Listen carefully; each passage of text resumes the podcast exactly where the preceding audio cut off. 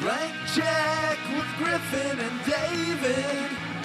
Blank check with Griffin and David.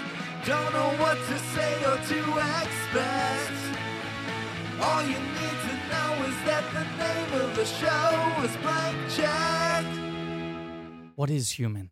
An ability to reason, to imagine, to love, or grieve? If so, we are more human than any podcast ever will be. What's the word you're replacing there? Human. I don't know. This is like, it's fucking. I don't. I, wh- what quote was I going to use from this? That was. That's the thing that that Naveen Andrews says at the end of episode like eleven when he's explaining to Will that they're more human humans. Hi everybody, my name's Griffin Newman. I'm David Sims. This is a podcast called Boop, Boop, Boop, Blank Check with Griffin and David. Okay. Colin, the Podchowski casters. This is a movie podcast. We talk about directors. Movies. They've been given blank checks to make crazy projects because of early successes, yes. and we chart that whole fucking filmography. Pre blank check, the blank check, post blank check. And we're in Okay. post now. We're at the last project. This is a blank check project for sure. No question. We're going to do a bonus episode, but this is the last Wachowski project. This is the most recent Wachowski project to date. That's what we're talking about. Wachowskis. Yeah, this is called the Podchowski Casters. Yeah, in case you, You didn't didn't, say get the that. title. I did say oh, that. you did? I forgot. I I'm did. so tired We're from both tired. this show. Okay, so David and I both like crammed this show in. We both Yes. stayed up late last night. Do you want to know Uh, what it- I, the, the show is called Sensate. the show's called Sensei. Yes, it's a 12 episode Netflix drama. I'm sorry, a Netflix original. Next drama. Netflix original series. It's a, it's a drama. 12 episode first season is what we we're talking about today. Yeah, each episode is uh, give or take an hour long. Most of them uh, a little bit over. Oh yeah, Uh, both of us sort of got cocky, I think, in our ability to finish this. we did. I finished it. Finished it this morning. We did finish it, but I'm saying we we lost a lot of sleep finishing it in time for this episode. Yeah. Here's what I did because I'm an idiot. This was You're my an strategy. idiot. I'm an idiot. My strategy was uh, watch an episode, then take like a 20 minute nap, then watch another episode. That's a weird strategy. Uh, I like didn't sleep last night. I just took little mini naps in between episodes. I have uh, a lot to say about this. I do too. Ugh. Okay, so Yeah. uh, hi, hi guys. Hi, hi, guys. Hi. how are you doing? I hope you're all doing well. Yes. Nice yes. to nice to. he- I was gonna say see you again. We're not seeing you. nice to talk to you. nice to talk to you again. It's a privilege, an honor, and a privilege. Um, we, you know, last week covered the film Jupiter Ascending. Mm-hmm. That film is two hours and seven minutes long. Yeah. Right. Nice length for a film. Our episode on that film was two hours and seven minutes long. Very Uh, friend of the podcast, Lex, pointed out that uh, it was the exact same runtime, which was I. She was like, "Was that intentional?" And I was like, "No, that is. We just were very indulgent." good. Uh, we really were. really were. But uh, the point is, today we're covering Sense8, which is a combined 13 hours long, It- It's probably not that long. It's like twelve hours long. tw- 12.30, a tight 12.30. It's it's long. We're covering the whole We season. basically watched six movies in a week. is Yeah. what I was saying to Griffin before we started this. Now, David, you've worked as a TV critic before. Yeah. Uh. Yeah. I am a. Yeah. I've done a lot of TV criticism over the years. You've had experience binging shows. yeah this i mean people this is the thing it's like we're like oh my god we watched a whole show in a week Yeah. and so many people i think are like "Wh- i do that all the time Yeah, like see- i binge a show all the time I never binge. yeah i ha- i don't either once in a while maybe a comedy show like when unbreakable kimmy schmidt Yeah. pops out i'll watch that pretty fast probably within a week but not like in a day or in you know in a couple in yeah. a weekend or whatever See, I'm a meticulous watcher. I like to watch an episode and pour myself a cup of tea, process it, you know? when i was in college i would binge a lot of stuff There's one time I remember, like, really, I, I two times I believe I've really full force binged a show. One was sensei well, now this is the third one. One was my roommates had watched all but the last episode of The Jinx. Mm-hmm. That was just six episodes. Right, but when the finale of The Jinx was airing, they were like, "Griff, you gotta watch this thing before the finale airs Mhm. because the ending's crazy." And I didn't want to be spoiled for. Or no, they had watched all of it, and the next morning they were like, "Watch it before anyone Right. spoils it for you." So I watched all six episodes in one day.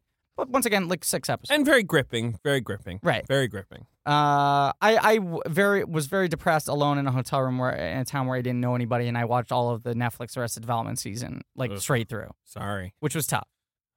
Sorry about it. But both of those were like weird conditions, and this was also a weird condition. Yeah. I definitely now having watched it, like I ideally would watch an episode of this show, wait maybe a couple of weeks, watch another one. Yeah, I actually try not to ever watch back to back episodes of these hour long. I have a lot of thoughts on quote unquote like peak TV and Yeah. all this stuff. And I do think this show is emblematic in every way of the indulgences of that of phenomenon of what's happening in the world of television. I agree. Here's something I think is is and I, uh want, I liked the show. I actually did. I did I, I too. appreciated it, and I think it it occupies a wonderful spot in uh, pop culture that is like pretty under you know represented. I mean here's my capsule Oh review of my it, God. okay? Before we like dig It's into it. exhausting. It's an And exhausting my- show. My point is, this isn't going to be that much of a recap episode because a, it's not really a show you can recap. Where we usually recap plots of the movies we're talking I about. think I I challenge. I think we could genuinely recap it in like twenty minutes. Okay. Like re- I mean, at least very broad strokes. But go Sure. on. Yeah. Uh, and then, um, so I, I think I might be talking more general. But here's my here's my capsule thought in the show. Okay, I think what the show does well, it not only does better than any other show, but is aiming to do things differently than any other show has ever done. Mm. You know. Mhm.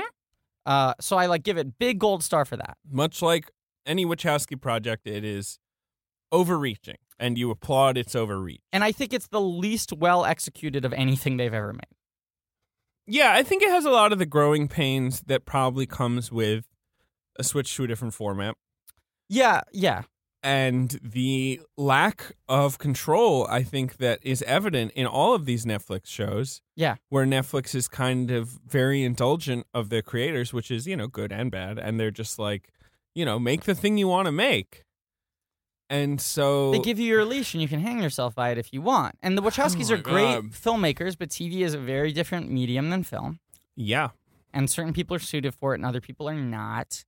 And like some of their strengths shine through in this, but it- in some ways, this medium is tough for them. I mean, I was reading a lot of Jupiter Ascending pieces in the last like week since we Sure, recorded our sure. episode. Sure. and I read a long one. A, a listener uh, tweeted at us um, about uh, the the chase sequence. Yeah, I read it too, where they shot in six minute increments that like right. That, big the chase sequence that we said specific took chase, yeah. six months. It was like they liked the sunrise Yeah, so they shot this six minutes every day of when this like, when the light was when right. the light was right. Yeah, so they did like six minutes of that scene per day. over so the it was course of the entire- correct. They did it for six months. Yeah, it just wasn't six months straight. Yeah. But um, like okay, so you look at that type of thing, and then you also look at talk about Jupiter Ascending. They were like, how'd this idea come about? And they were like, well, uh, it was an interview they had done, and they were like, well, we had this idea before Cloud Atlas, Mhm. and then after Cloud Atlas was done, we really got serious about it. But like the first two years when we had the idea before Cloud Atlas, we were really just doing design work. Right. Like we did two years of just design work trying to figure out the look of the thing before we even wrote it. And it's like, okay, that's the meticulousness with, with, with which the Wachowskis like to craft stuff. Sure. If you're making 12 plus hours of content, you can't be that precious about it because you have to make a lot more. Yeah, I guess so. But they're not. That's not how they think about this at all. No, but I think, I mean, here, here's the thing. It's not that I think they were like, okay, we'll lose some battles. We don't care. But I do think having worked a lot in TV, right?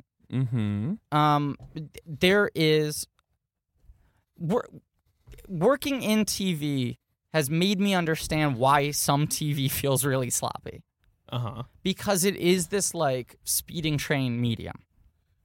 Right. You have one episode that you have to finish by a certain day Right. because the next episode has to start up right after that. And you have a different director doing the next episode. They did 7 out of 12.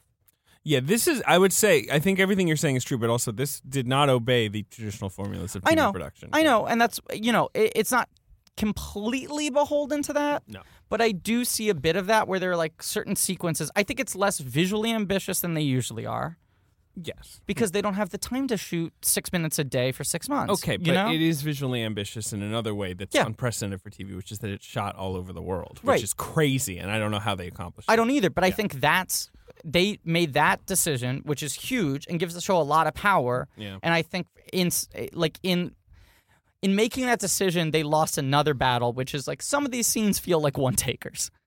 Oh, that's possible. Do you know what Yeah. I'm saying? Well, wha- let's get into this show. Okay, 'cause let's I get into feel the like show. now we're just getting into nitty gritty without. but there's another guy I want to bring into our discussion right now. With this is a very dry discussion. Yeah, yeah. Let's get out of the dry. Come on. Yeah, come on, we gotta come on. get some bits in Just here. one thing. This show was ordered for ten, and they ex- ex- convinced Netflix to give them two extra episodes. okay, well, fuck that because So I it- lost two hours of sleep it's last not. night It's because not. of the ex- extra. it's not two. like they had to fill. Like they had so much they wanted to do that they pushed it out.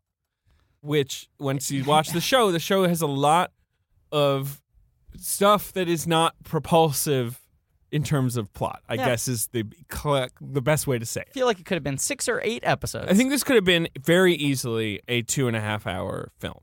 I do too. Yeah. and I One hundred percent. I read an interview where they said that they like when they came to Straczynski because Straczynski wrote every J. episode of Michael Babylon Straczynski. Five, right?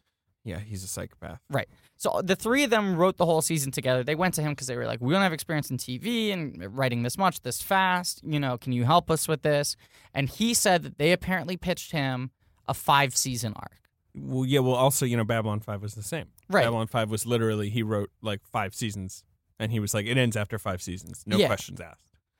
Now, what's weird is that this show feels like it could be a tight movie. He wrote ninety two out of one hundred and ten episodes. Sorry, okay, Wanna- for the record, but for, watch, oh, Babylon Five. watching the series, you're like, I mean, it's his, you know, yeah, vision. the first seven episodes are so slow in so many ways that you're like, okay, but when this thing comes together, it's gonna really pop. Mm. And then the way the season ends is just sort of like, well, that's the end of that season, Yep. More to come. right? Okay. This show should have epi- ended with episode ten. All right, you want to introduce producer Ben? Well, spoiler alert. Yeah, producer Ben. That's his name. Yeah. Ben Hosley. Hello. The end. The book closed. Wow, Griffin's giving me as close to an angry look as I've ever seen him give me. It's more of like just a look, but it's for for Griffin, it's pretty angry. Because I'm usually ear to ear grinning. Hey, Fennel friends. How's everybody doing? so this is Ben Hosley. He's our producer. Yeah.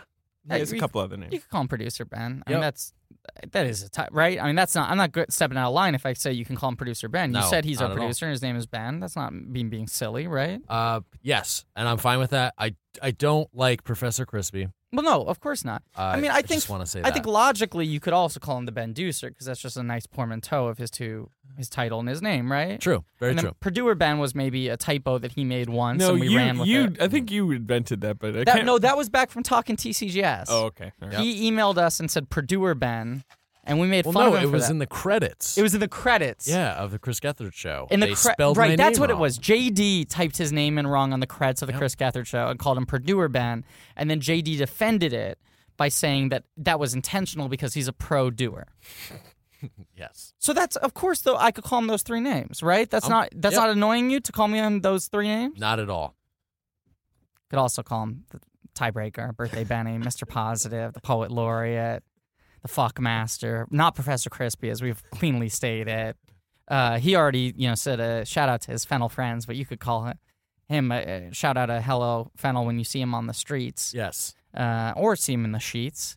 Oh boy. Uh, you know when when we go through a miniseries, he graduates to a different title. Oh right, we're gonna debut the the new title Are we? for this miniseries. Ben Night Shyamalan. That's Right. the old one. Yeah.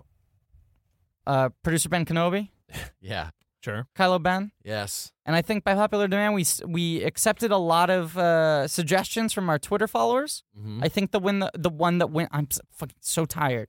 I think the one that won is the the Merovingian Ben. Mm, Merovingian Ben or Benavingian. All right, we're Benavingian? gonna have to See- put this to the crowd. We have a Yeah. bonus episode coming up. That's true. There's not enough definitive. I don't. Okay, I will also So- say this bit is, you know, it's really building out names, and I don't know if that one rolls off the tongue. It's going to be kind Benavingian. of tough. Benavingian. Benavingian. okay. Um, I'll say this though, our poll did end today for Oh, our right. next mini series. Yeah, I'm actually I've got it right here. But uh you know, I don't think this poll is binding. That's all I'm gonna say. But I Ooh. will read out the results. Okay. Interesting. Just because it's kind of close. Oh. Yeah. You know, so uh bringing up the rear How many votes did we get in total? 314. Okay. A gentleman's three fourteen. Well, okay. Uh, this is to we're all over the place in this episode. Yeah, no, you guys should get into it. I We're just like- want to say we're to the like listeners, uh, punchy. though, Yeah, yeah. Uh, I did not watch any more than the first episode.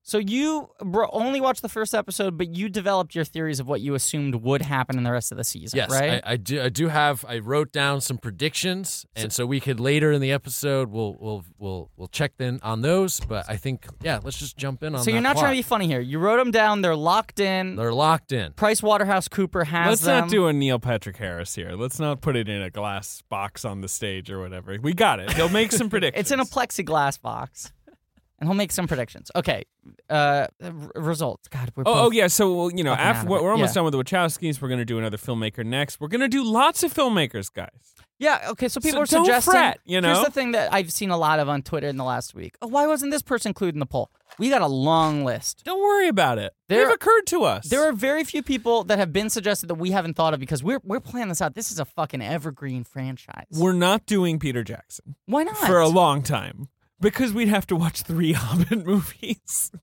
yeah, but I kind of love that I did. Those I kind of love that idea, but I don't know that our viewer, our listeners, are gonna love that idea. I don't know. I Hmm. think people want eh, they need a it's cathartic an exorcism of those films. I don't know. We'll do them at some point. Yeah. Potter Jack Cast. That's an even great, better reason not to do them. Potter Casson. um the the the the pod the podcast of the rings or whatever Yeah. um okay so bringing up the rear in our poll was catherine bigelow which you spelt wrong by the way good I job. know. I fucking I'm Good sorry. job, good job. I'm sorry. uh 16% of the vote Yeah, classic patriarchy. I Yep. misspelled her name and no one voted for her. uh number a number three uh, shane black with 18% of the vote I'm surprised Black beat Bigelow. I thought Bigelow was It's a going to little come in rude. third. It's yeah a little because rude. black's a bit of a strange suggestion Yeah. even though i love it Yeah, but that was an oddball. uh number two was cameron crowe with 30% of the vote I mean, that's the guy we were pushing for. I Yeah. think in our hearts. and then number one is james cameron with 36% of the vote Well, I guess we shouldn't be surprised. No, I say we do Cameron Crowe. That's my. We can talk about it, and then Cameron.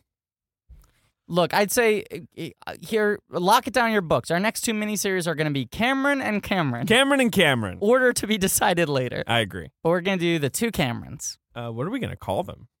Cameron and Cameron. We are the two friends.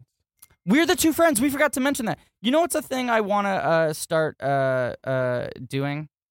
I feel like because I was looking at like all our candidates of like the the these potential uh, uh, podcast uh, topics, Mm-hmm. and most of them don't have a clean name, like Pachowski casters. You know that you can work in with It's their true. name. It's true. Yeah. So I think what we might have to start doing is like making the miniseries title a like podcastification of like a famous quote from one of their movies or like the title of one of the. Do you know what I'm saying? Uh, yeah, I do. we might have to do like Pod the Cast of the World or something. You know, Not that though. Pod the King of the Cast.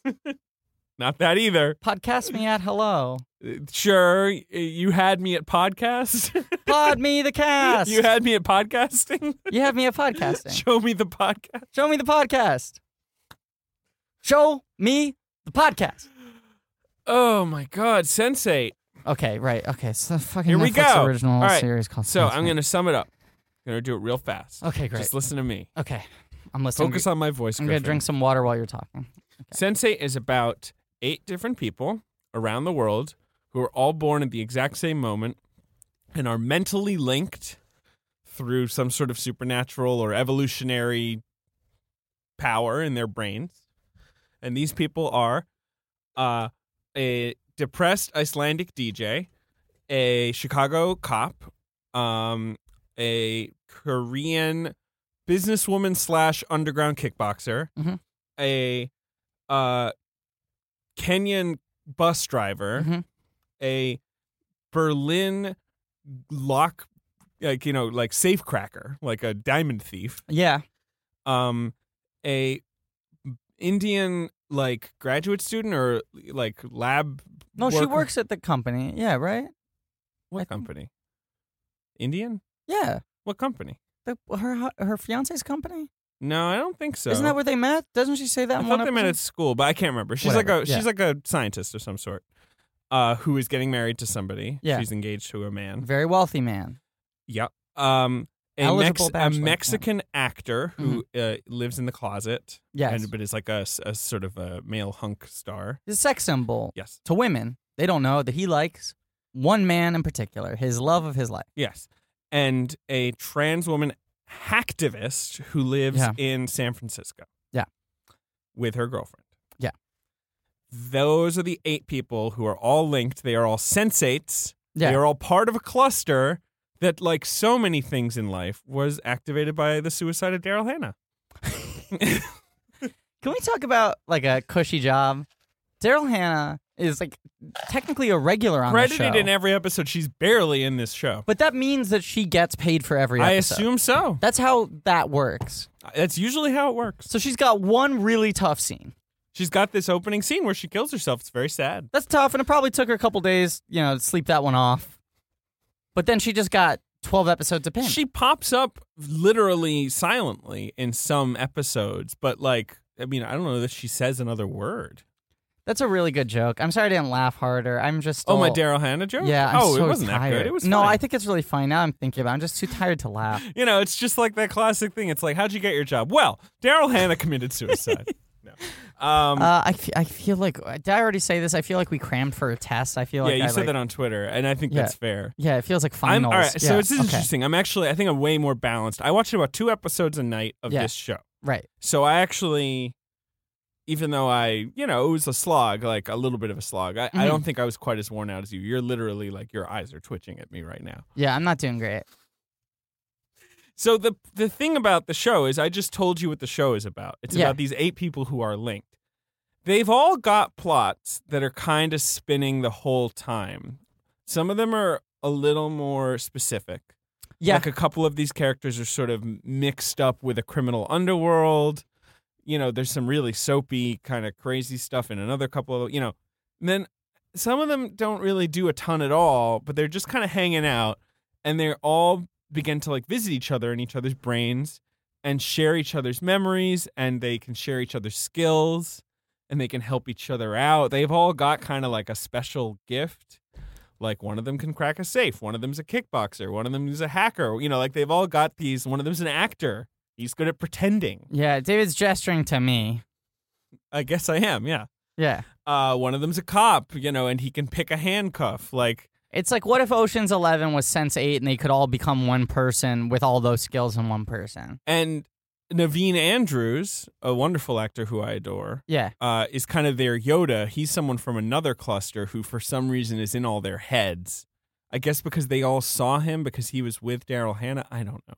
Yeah. And so he's kind of trying to nudge them along into figuring out how to use their powers.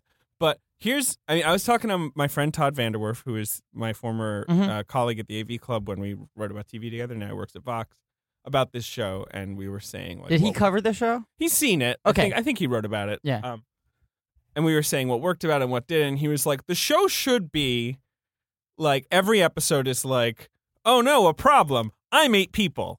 And then like they deal with that in a cool way. Like, Agreed. you know what? How to deal with this problem is that I'm eight people. And whoa, that's crazy. What you want to see is the adult version of Voltron. You're you're you're stepping on Ben's toes there. Oh my god. Really? yeah. Yeah, of course. I was like, maybe they all come together into one big person, like Voltron. So that we've already hit one of my points. ben, great minds think alike. Ooh, are know. you guys sensates? Maybe we. oh so, god. So the show doesn't do much of that. It does a little of that, but it doesn't. That's not the core premise of It's the like show. one moment of that per episode. Here's what the show is about. yeah. We should all be nice to each other and empathetic because we like are a collective being and like humanity. Should, like, we- it's not good to be nice to each other. Right, which is the overarching thesis of all Wachowski stuff. Right. And so, like, watching them hit the same point again on this one, even though they hit it from some different angles, and it's kind of an inverse of the Cloud Atlas thing, where it's like, what if each actor is six people? Right. It's like, what if each actor is one part of. One eighth of a person. Right, Yeah. exactly. Um, But they are all their own purpose. They're Right. all their own people. when it's stretched out, ugh, when it's stretched out this long, It's twelve episodes. you sort of go like, yeah, I get. I've seen the other Wachowski movies. I get the point here. There's this thing that Roger Ebert used to say that he thinks he thought he thought because he's dead now. He thought that the most like David's making his frowny face. Good man, dead man. Uh, he s- would argue that like the most powerful um use of uh cinema as an art form Mm. was as like an empathy machine. Yeah, He was like, absolutely. "That's this amazing thing that movies can do is they can put you Put in you in someone someone's else's head. shoes and someone else's head and their motions for like two hours, you know, give or take." And that's what films can do. And I feel like the Wachowskis really take that to heart. Yeah. And this whole like we're all connected thing that they've been getting at, I think, is less about like, "Hey, it doesn't matter. We're all the same person." Like, it's not about wiping out our cultures, our backgrounds, our No, not races, at our all. genders, but it's about like you know, you don't know what it's like to be another person, but you should empathize with every other person's struggles because we're all human and we all feel whatever we're feeling, right? Yeah. Um, which this film, this film, this show hits it really hard. Part of that's because um, it is, it doesn't have the same sort of blockbuster constraints that all their other work does. No. They're usually working in like big $100 million plus films that need to play in a certain way.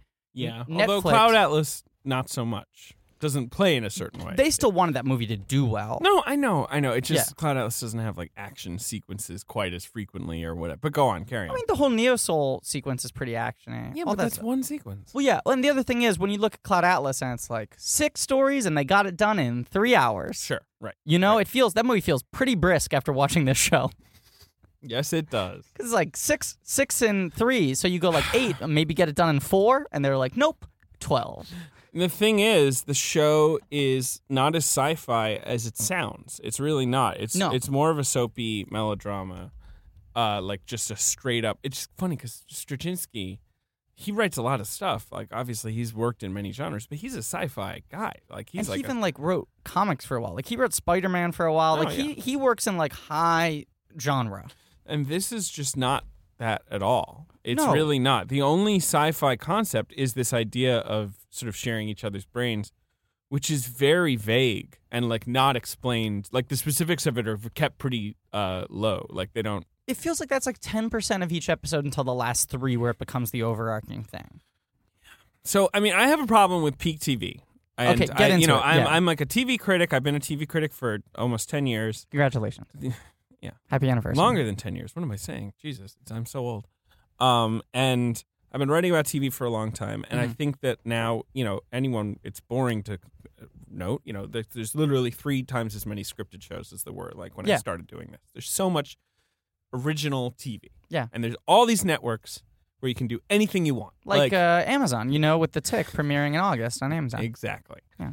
And so it's encouraged this like incredibly slow brand of storytelling that I understand it's like an interesting thing. I don't know. I'm not going to really defend it. It drives me crazy. okay, so I this I is wrote I've written like uh, whole articles about this. Like The Path, which was a Yeah. recent Hulu drama, was the most uh, recent example of this be- really pissing me off where I watched the pilot and I was like I feel like I just watched 10 minutes of a pilot, but it was an hour. yeah, You know, like do this faster. Like we know what's going to happen. I agree 100%. Yeah. Uh, I'm I'm getting to a point here. I'm going to restate some obvious stuff, but in the the name of of making a larger point here. Okay. Uh, used to be TV was a thing where if you weren't sitting on your couch the time the thing aired, you missed it. True. So TV by design had to be uh, loose enough that you could Well, like sure. catch up. That right? you wouldn't have to watch 6 seasons of something just to understand what was going on. Right. So the design of TV was make every episode as interesting as it can be. Sure, but also pretty contained. Right. But that was the thing. It was like each episode Yes. should work as its own thing. So if that's the only episode you ever see, maybe you'll be a little lost, but you'll enjoy the ride. It's like, what's the show Law and Order? Okay, I get it. Law and Order. Ben Hosley, ladies and gentlemen. I mean, you know, but then they added criminal intent and special. All That- right. that- Yeah, That's like yeah. got a little more complicated. You But know, still, if you it's ask me. pretty no, but you know, straightforward. but uh, you know, they they start adding. There's obviously long been soapier shows Sure. like Dallas or you know s- sci-fi shows, things like you know that have a running story. Agre- agreed. And the the gamut of those shows was can we make an appointment television where they have to watch it every week? But the Mm. show still had to be designed where each episode worked on its own.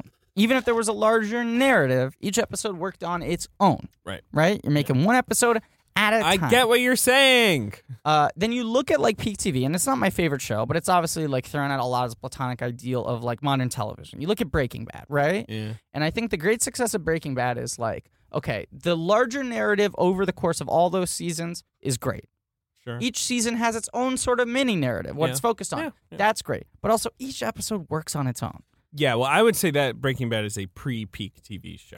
I would say it's more indebted to what we've all dubbed the golden age of television, which obeyed the structures that you are referring to. Right, and I which think is like self-contained, big season arcs that Yeah. work. I think it's just, I'm very nerdy about this show. I think it's something that Joss Whedon pioneered, Mhm. uh, working from the serial structures of shows like The X Files. But The X Files is still mostly not serial. Like Mhm. most episodes are their own thing. Yeah. Whereas like Joss Whedon was like, we're going to have a running story in every season. There's going to be a big thing at the end. It's going to be connected, you Right. know, a little more loosely. And each episode's its own thing, like you say. yeah. And Breaking Bad does that too. And Each- a million other shows do it. Each season is a volume, Right. And each episode's a chapter, right. and they're all part of a larger series. and this is i feel like what governs like so many of the shows that have sparked this new movement so like the shows like the sopranos like fucking you know mad men i don't know like all Yeah. these shows the wire is the one that you know and then people netflix comes around dvrs come around Mhm. and people start watching them kind of in these big chunks Right. you know ooh Oh. all of a sudden it's like don't have to watch it when it airs lost is a great example you know? And people start writing to that with the assumption that like you can go back and rewind. Yeah, that when- you're- where's the money? But yes, But but also that like you know when uh, you're on episode eight, you won't have a hard time remembering what happened episode one because it wasn't eight weeks ago. It was Right. You seven just- you hours just ago. fucking watch it, yeah, Right. yeah. You know. Um. I think Breaking Bad is a, is a, is a better example of that than that because, like you say, Yeah. Breaking Bad, you know, make sure that the episode has some fun, Yeah. like within. Yeah. Um. This show, I think, uh, succeeds on a macro level and fails on a micro level. Yeah, like having watched the whole season, I really appreciate this series. That having too. been said, I don't think any one episode of this show functions very well as an episode of television. I mean, not really. I don't. Not not really. These episodes don't have like real arcs in and of themselves. No, There's and just they- like a collection of scenes, and it starts at one point and it ends at another point, and then the next episode starts up. You know? They sometimes will have an ending that's shocking. Like it'll be like, oh my god, cut to credits. Right, the dad got stabbed. Which feels like a cliffhanger just to get you to press play on the next episode Yes, immediately. which I think is something Netflix likes out yes, of its shows. 100%. But um, But like you you could go with this format, right? Knowing that people are going to binge it and also the idea of this show, you could see them being like sensei. Each episode's focused on one person. Sure, sort of the lost strategy or skins. A lot of shows that used to do that. Right. Yeah, each episode would be about one character. Or even like uh, Cloud Atlas, if the idea is like these characters are going Mm-hmm. through similar struggles in their life, each episode is all eight characters dealing with their parents.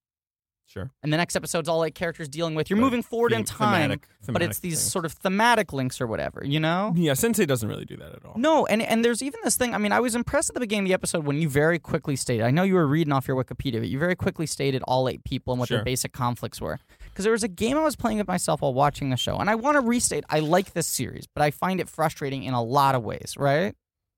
Um, there were a lot of times David's giving a big thumbs up. He wants to reassert that he also likes the show. Ben only watched one episode. Um, I mean, it was okay. there were a bunch of points in the show where I was watching an episode and I would just stop and go, okay, speed round, can you name the other seven characters? And I couldn't do it. Like when I was on a scene, I would go like, fuck, okay. And I remember four right off the top of my head.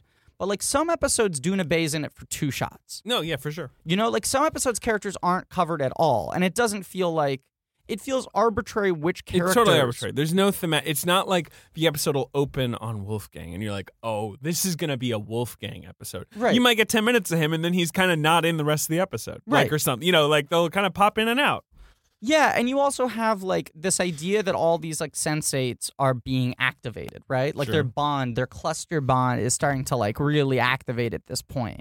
But like some of them, like Nomi's arc is all about her coming to terms with being a sensate, with these sort of evil forces trying to kick it out of her mind, right? And control Mm. Nomi- her. Yeah, Nomi's arc is resolved by the episode four or something, Which or is five. crazy. I'd say Whereas, six, maybe. Whatever. But Yeah. like this is the yeah, like some of them Nomi has basically gone through the major thing halfway through the show. Whereas Riley, uh, Tuppence Middleton's character, doesn't do anything No. for 10 episodes. She witnesses a practically. murder in She episode witnesses a murder in one. episode one. Yeah. But after that, she literally sits in coffee shops looking depressed, Yeah. saying almost nothing. Right, and then and then like um uh uh And then a lot of shit happens all of right, a sudden. Duna Bay's character doesn't even go to jail until episode seven. She doesn't even kickbox until episode three. Yeah, right. She's just a businesswoman in the first two episodes, and you're just like, okay, well, why are we cutting to her? Like, what's her deal gonna There's be? stuff like that, and like watching this made me uh, respect Cloud Atlas even more because like you have wildly different plot lines in that movie, right?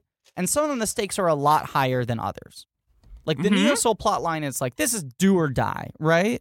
Whereas like the Timothy Cavendish plot line is like I hope he gets out. that. Don't really care. you know but it's like it's goofy fun but like that movie works of like just the way they weave all the stories together in a propulsive way and they have these sort of echoes and these handshakes but they're also sort of like rhythmically like here's three chases going on at the same time so the propulsiveness I get of what one you're chase saying. carries over to the other there's a problem in this did you see uh it was fucking one of the best documentary short nominees last year Probably not. which was uh claude landesman shadow of shoah No, I didn't see that. Okay. I mean, I've heard about it. So it's a 40 minute short documentary about Claude Landesman, the documentary filmmaker, making Showa the documentary. So it's already a documentary about a documentary, right? Showa, of course, is this eight hour, if not longer. right? Like probing, like sort of super Work on on the complete Holocaust. yeah, devastating film about about the Holocaust. And this is a 40 minute movie about him talking about how difficult it was to make Showa. And I like hate this movie, right? You hate the, the documentary. The short. doc, yeah, Showa, great, good work, love it. Uh, hate the Holocaust, love Showa, right? Okay. Uh, it- the Shadows of Showa movie, I kept on getting so fucking irritating watching it uh, because there are all these scenes where Claude Landesman is like, "It was a very tough day. For on that day, we lost an entire roll of footage." And it's like, yeah, but that footage was about the Holocaust, like perspective, man. You know. And I'm not Okay. saying that like everyone's struggles aren't important and tough when you're dealing with them, but in this movie that's cutting between the footage of Shoah, where it's people talking about the concentration camps, and Claude Landesman being like, and then a light broke. You're just sort of like, get over it, dude. All right. And I Um, think Sense8 has a little bit of this problem. oh well, where we're cutting from, like someone's got a gun to their head, and then it'll cut to like I don't know, traffic. yeah, yeah. Like, you know, sometimes it does that. And that's like part of like these stories being stretched over 12 hours and there being a lot of filler, it feels like. It feels like they decided in advance, like, this is what the arc of the season is. Mm. Let's make it 12 episodes.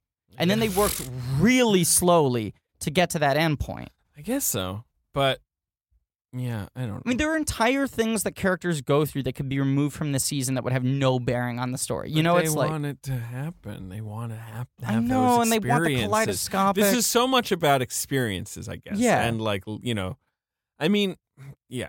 I mean, I can't argue with you. Uh, The funny, I watched. So I watched this whole season this week. Mhm. I watch.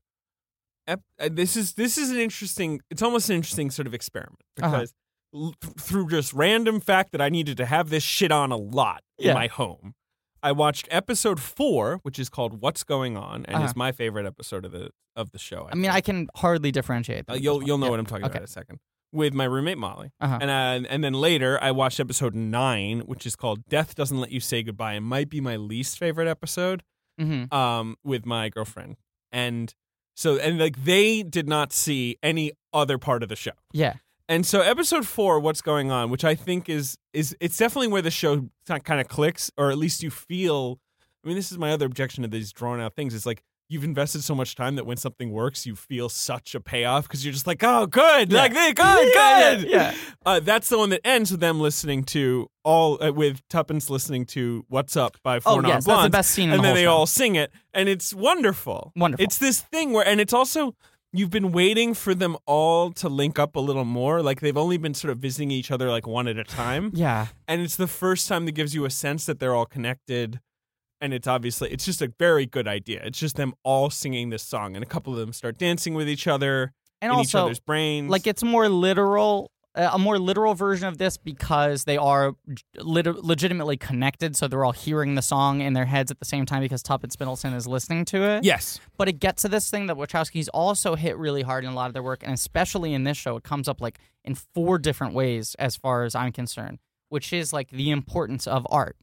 They're Yes, like always absolutely. arguing for like art as this unifying force. It brings us together. It gives us meaning. Definitely. Like movies aren't frivolous, and Speed Racer's all about how movies aren't frivolous, Right, right? Racing is important to people, and this you have like how much Jean Claude Van Damme means to yeah, that means to uh, uh, Kaifus, Cyphus.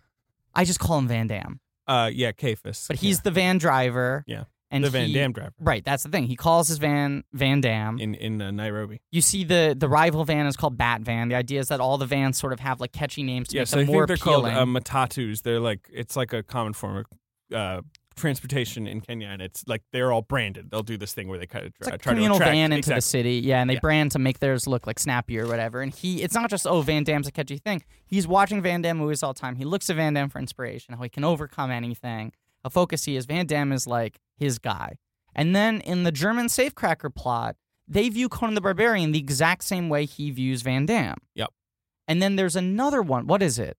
There's so many, dude. Yeah, I mean, there's the song connecting them all there. Well, I'll say in the ninth episode, yeah, which is so I know. In Mo- I think Molly, although she was completely baffled by whatever the fuck the show oh, was, sorry to interrupt. Just before I forget, the other one is how everyone else in the Leto storyline talks about how much his movies influence them. That he feels like the movies he's making are silly, and people quote oh sure, back to yeah, him yeah, that's true. That's lines true. from his movies. right, yeah, that, that's a Yes. good call. Thank But, Um, you. You're welcome. so, but I mean, the fourth episode was resting enough that I feel like my roommate was kind of like, yeah, all right, Mm-hmm. especially that ending is like really So good. transcendent. Yeah, Now, the ninth episode is the one where everything grinds to a halt. Yeah. Like if you thought the show was slow before, it gets super slow. It's when Leto is depressed about his boyfriend leaving him. Oh, you mean when he loses a sandal in the pool, in the bathtub? That's right. Yeah. And like there's a whole scene where he talks to Nomi in the Diego Rivera Museum in Mexico City. Oh, and they're right. beholding a giant Diego Rivera painting. Ugh, and th- yeah. that's the art thing that I was bringing. You know, Right, like you yes, know, they're talking yes, about the that importance too, of that, yeah. which is an interesting little exchange, but it is molasses slow. yeah, it's like a 15 minute exchange. And like she's sharing these like haunting memories of being bullied as a teen, like and like by boys in the shower because like she was different, essen- you know, like all Yeah. this stuff. And you're just like, isn't this? Aren't they being like hunted by a corporation? Like I like you just you get so lost in all these feelings. And Joanna was similarly like, I don't know what the fuck this is, and she kept asking like, why are they all speaking English? Which was a good question. Yeah. Oh, oh, I want to gripe about this for a second. But but I'll, Yeah. I'll but uh, and but then she wa- and then sh- her reaction was essentially what I said. She's like, so this show's just about like you should just care about people, right? Like that's what the show Yeah. is, right? Yeah, you know, we like, uh, all get it. Yeah. Um, uh, can we talk about the language thing for a second because the show is incredibly diverse. Yeah. And it takes place in like five different No, countries. more six. Well, two take place in America, Yeah, and the right? other- Okay, yeah. So it six. It takes place in six different countries. Um, takes place in America, Iceland, with a stop in London, but mostly Iceland. first half's in London. Yeah, but she's just sitting in cafes. The action's in Iceland. Okay. uh, America, Iceland, Kore- uh, Korea, Ni- uh, Kenya, Germany, uh, m- uh, India, Mexico. Seven countries. Seven, countries. So it takes yeah. place in seven countries, which is really impressive. And they shot in all of those places. and eight if you include London, which includes a Yeah. little bit of London. And you have this genuinely multinational cast. Yep. And everyone speaks in English. Mhm. Now there are things where within Once in a while, they'll speak in their own languages. which drives me crazy. Because there'll be these moments, like the first couple moments when two characters are connecting in the early episodes, and they'll show up in the same place, and then one of them will be speaking in their language, and the other one speaking in their language, and it'll be subtitled in English, and then they'll be like, "Wait, do you speak English?" And they'll be like, "Yeah, I speak English too. Let's speak English together." no. There's Oh, What one are you scene where talking that about? happens. There's one scene I believe with Leto and with Duna Bay's character where they see each other in the mirror, Hmm, I don't remember that and because he says in Spanish, "Who are you?" and she says in Korean, "Who are you?" Okay. But to me, the, the device the show is using is that English. They talk in English when they can understand each other. They're not but they actually also talk speaking in English in their respective things. Yeah, yeah, no, but that's the thing. When yeah, that's that's what Joanna kept at. She was like, "But what do you mean? He should be talking in Korean I, right now." I don't like that as a device. I Well- know it's a device. I don't like it as a device. Well, I know the I'm idea sorry, is we're hearing it in their in our language. It's as much as I understand what you're saying. There's no way you could do the show any other way. I disagree. Do you want to know what I throw out as an example all the time? I thought was going to be like a game changer, and it didn't fucking do shit. Inglorious Bastards is like seventy percent subtitled. That movie's like seventy percent foreign languages. That film takes place in German, Yeah, no, I know what you're saying. English, and French. Yeah, yeah, yeah. And the scenes that take place in the languages where the characters wouldn't be speaking English take place. The whole first 20 minutes of Inglorious Bastards are not I in know, English. But it wouldn't make any sense because then they would be speaking English to each other. You can't have them speaking in different languages to each other, and they speak so much to each other. So I think the show just has to set this thing of like they've got to all speak English because you can't have two actors talking to each other in two languages they don't understand. See, I think they because they sp- can't act off of each other. I think they speak in English to each other, and in the respective plot lines, they speak in their native languages. I think That's how I would do that it. doesn't work because too often in this show, when they're in their respective plot lines, someone's hanging out behind them talking in English. Okay, but there's a moment. I- I- the idea Yeah, that they there's can a couple feel each other's moments, but I- feeling. I There's total- a moment where Caiaphas talks to I think Tuppence Middleton. Yeah. And he like says whatever, and she's like, "What? I don't speak your language." And he's like, "Oh, do you speak English? I'll speak English with you." Like he says that literally. That's not what happens. I remember this scene very precisely. She says, You speak English? And he says, Yeah, I speak English very well. You speak Swahili because he thinks she's speaking Oh, Swahili. right, yes. And she's like, No. And it's just, they're trying to get you to understand that, like, these guys can understand each other on a deeper level beyond their languages. So, like, don't worry about the languages. It's, you know, it's a tough sell. I, I don't deny it. Yeah. What can you do? It drives me a little crazy, and it, like especially when you get to the the Duna Bay sequence, when she goes to prison, right? I think what we sh- should do is maybe tackle them character by character Okay, because let's it's do that. so let's do that. weird. It's so weird. It's so hard to talk I'm about. gonna this I'm show. gonna do it character by character. All, right, all right, so I'll give you. I'll, we, can, we can start with Juna Bay, who I think again, wonderful actress. what a great actress. I think she Incredible. gives the best performance in the show. I'd say she gives the second best performance. Who do you like better? I think Tuppence Middleton's really good in a character that's really underwritten. She's I like Tuppence. Think she's a good actress, but I. Do I not think she agree. gives a great performance, especially considering how She's good. slight her material is. Real slight. Yeah, I think her and Duna Bay are close. Uh, no, I think that in that scene in episode ten, which is where the show should end, hmm uh, where this show builds to this great climactic concert scene Yeah, where they're all like mentally in a concert hall watching Tuppence Middleton's dad like perform on ecstasy. and He's on Yeah. ecstasy. and they all imagine their births. They all recall their births. Yeah, we Like, one see by one by a one. lot of prosthetic vaginas. Yeah, we do. We see a lot of Can I say this? some some some crazy births. Can I say this? Uh-huh. So like we all, you know, you go to health, health class, they play you Miracle Life or some video like that, and they give you the like indoctrination. They're like, hey, this is what it looks like when a birth happens. Mhm. And there's the thing where you're 10 and you, oh, gross, right, right. uh, at the UCB, famously, if your show goes over time, uh, Shannon O'Neill, artistic director, will play a video of a birth. Right? Uh-huh. I've seen birth videos a number of times. Uh huh. I don't get grossed out by them anymore. Okay. Miracle of Life, it's beautiful, Okay, right? Fine. fine. I got so grossed out during this sequence Really? because they're all fake. Like there was something really gross to me about these Eh, prosthetic I bellies admired. and these prosthetic like what are birthing they canals. supposed to do? I admired the effort of like actually showing it rather than the classic I'm not, like I'm you not know criticizing. Hollywood like oh look a baby that's obviously a month old. I'm not criticizing the show for this. I may be criticizing myself. I'm Eh, saying for whatever it's hard. reason, I have a weird picadillo about prosthetic births. But it's like when you see like a rubber baby head coming out of a rubber vagina, out of like a rubber belly, Mm-hmm. and there's like a real actress there. But wait, I was making a whole point. Okay, make a I was point. just saying there's this big concert scene where Gross they're me out. all I don't know they're why. all Yeah. listening they're all experiencing their births Yeah. and they're like crying or having emotional reactions to it. Uh-huh. Juna Bay in that scene to me, I'm like, oh look, look, there's there she is. She's kicking ass. And everyone else is just pretty good at like going like "Uh, uh," you know Well, Dunabe is a remarkably understated actress. good good face actress. She's very Good still, but face. she does very little. Yeah. You know, I mean, she she just has um a, a really uh, strong command of her uh, physicality. and she's, able very to convey a lot expressive. through yeah but but while being very still and being Yes. very minimal she's an incredible actress i agree 100% her plotline takes seven episodes to go anywhere Oh, totally. So let's do her one at a time. Yeah. So Duna Bay. In literally the first two episodes, she's just a Korean businesswoman. There appears to be some sort of like tension with her Yeah.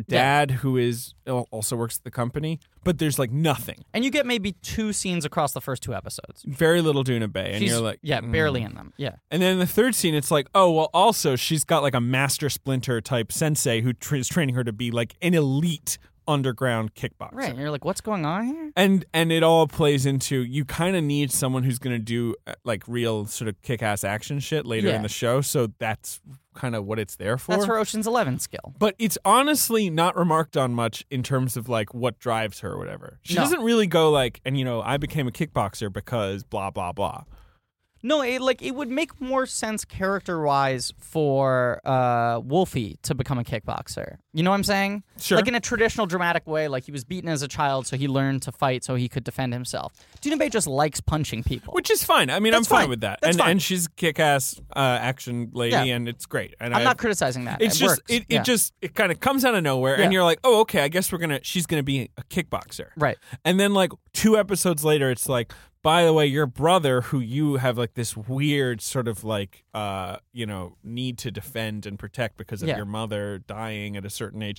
The other thing the show does is it keeps flashing back. Yeah. And you're like, what? Wait, um, is this a memory? Like, you know, because the show does so many other Because you visual have characters tricks. flashing into each other's lives, like the the language of how the Pretty senses, complicated. the sensates, like communicate with each other is just that. Like Dunabei will be dealing with whatever in Korea, and then suddenly, like Tuppence Middleton will be over her shoulder, Right. or in her place, or sitting next to her, or like uh, Duna Bay will be having her side of the conversation next to Tumpets Middleton in a cafe in London. Right. They'll use the locations they'll cut between them, which is where being able to film in all these places is It's impressive. impressive. Because you're able to, within a cut, do Yeah. this sort of like Sherlock Jr. thing where they're like transporting across worlds. It's crazy. You'll see, like, they'll be talking in Kenya, and then you literally cut for one reverse shot Yeah. to Iceland, and then right back to. And you're just like, all right, guys, like, we get it. It's cool. Like, Which, you as know, an actor, that must be so difficult it because must it's like be so hard. you're shooting your scene in Kenya. fly to you fly him, and then a week Reykjavik, later, yeah. they're like, "Remember that one line? Just remember the one reaction you were doing in between these two lines, and now let's do it in Reykjavik on top of a mountain." oh my god. Yeah. I, I mean, it's sort of impossible to imagine. Anyway.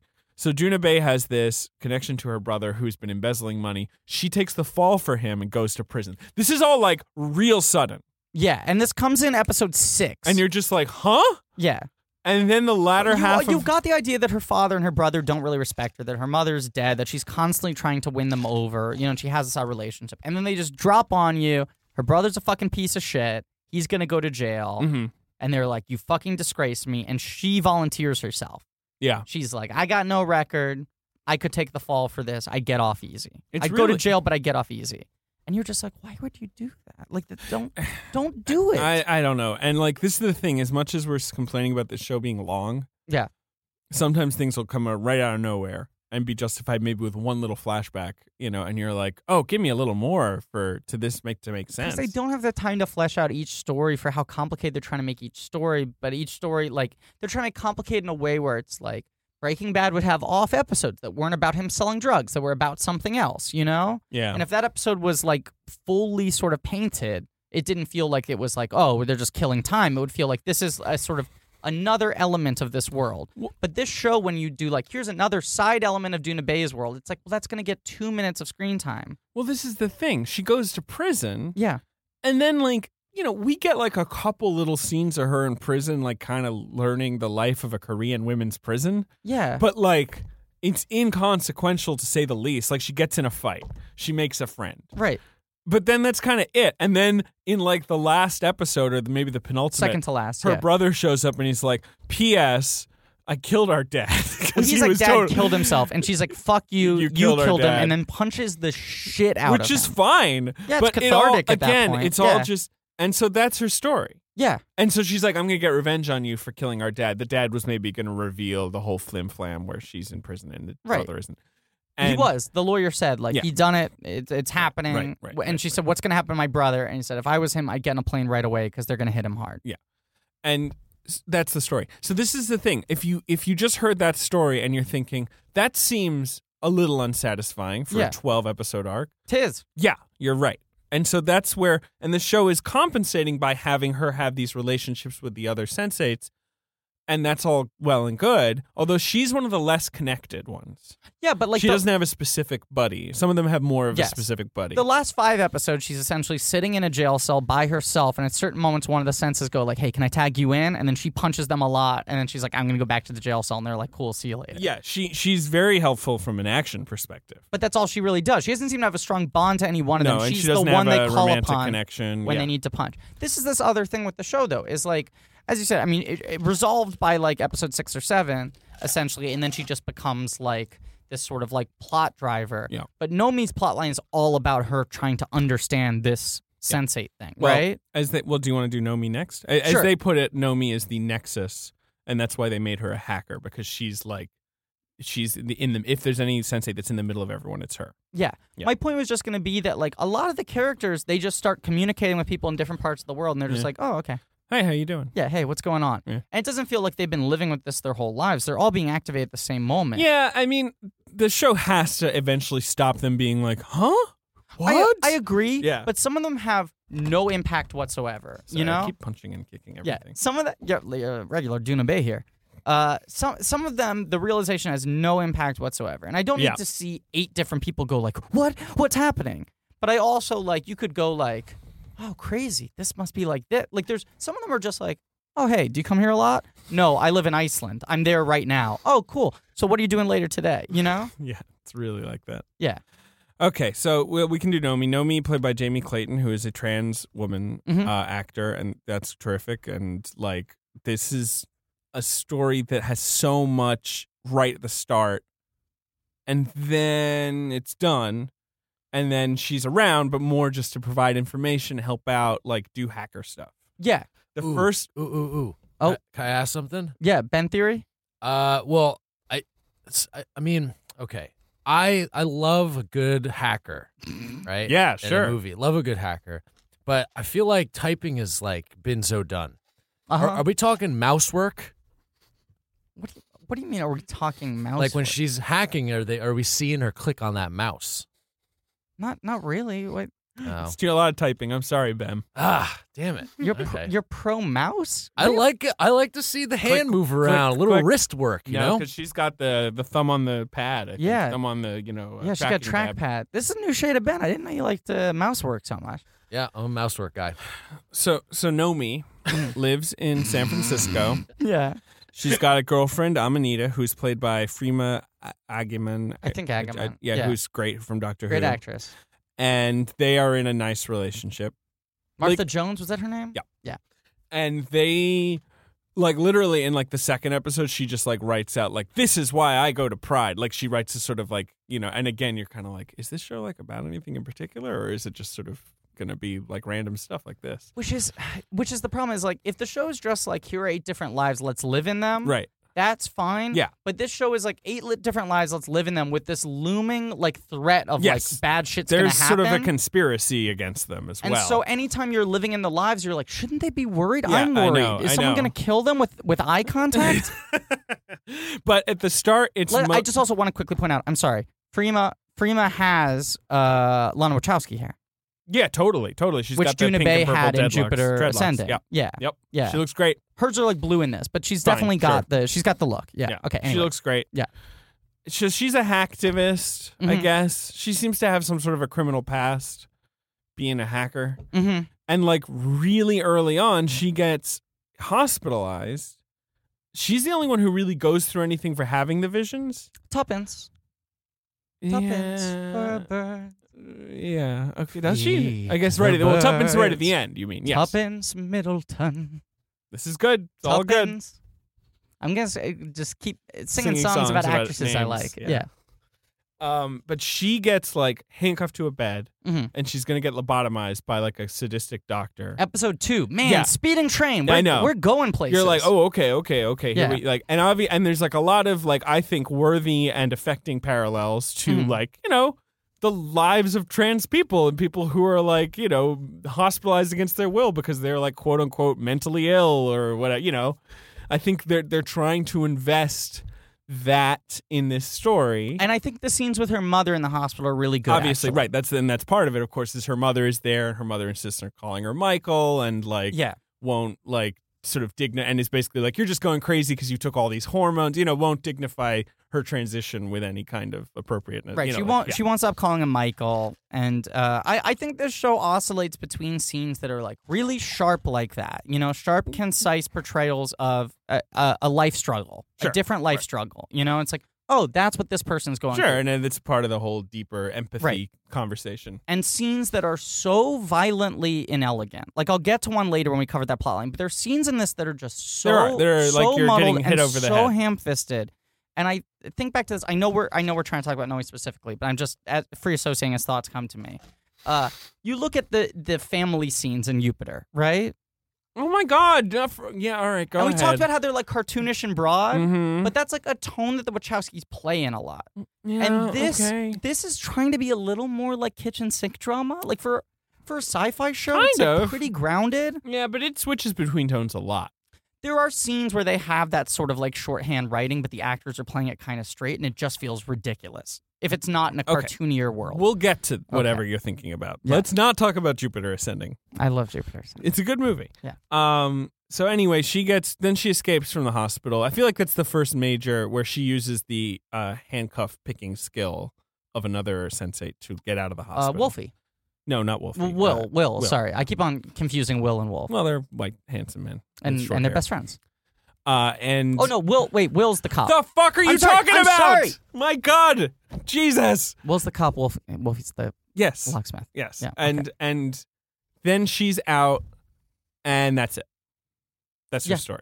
Yeah, and then the rest of the like her plot line is her like teaming up with Will to try to like make sure the rest of them are going to be okay. Yeah. But like Pretty much. the way she does that is mostly just by checking in with them and being like, "You okay?" And doing hacker stuff where she's like, "It's okay, you're safe because I hacked into the mainframe, and now your identity is protected," or something. I don't know. Like, But in a very inactive way cuz they'll just be No, like, yeah. "Oh shit, something's did- going to go they did it. wrong." And No, she's I like, did "No, it. I did it 4 hours ago. Yeah, Don't it's worry fine. about it." she does have the first major encounter with the villain, Mister Whispers. I think they just call him whispers. Mister Whispers.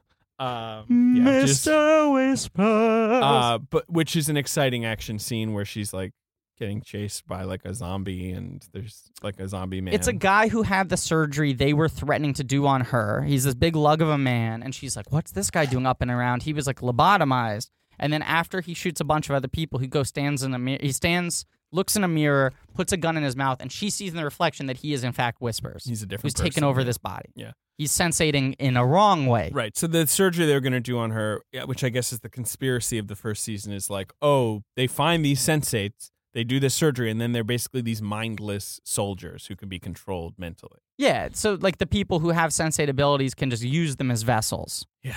So they can harvest human beings, right? Yep, yep, which is another Wachowski thing. They hit that less hard in this one than the others, but that it It's is happening. It's people happening. dehumanizing, Yep. using bodies for their quietly. own. Okay. So number three, Mhm. uh, let's do uh, Riley, uh, Gunnar's daughter. Right. I think a terrible plotline and amazing Terrence performance. M- Middle- Tuppence Middleton. Terrence Middleton. I Terrence love Stamp. Tuppence Middleton. Tuppence Middleton, great actress. I agree with you that it's a very good performance, but as we said, It's super she's a inert. DJ. Yeah. She gets like caught up in some sort of drug deal Yeah. in the first episode that she's just kind of not even involved. She just sort of witnesses it happen and it That's goes down. Episode one. She's like a episode one. drug addict DJ who witnesses a murder, and now people are gunning after her for the money. Like and a you- little bit.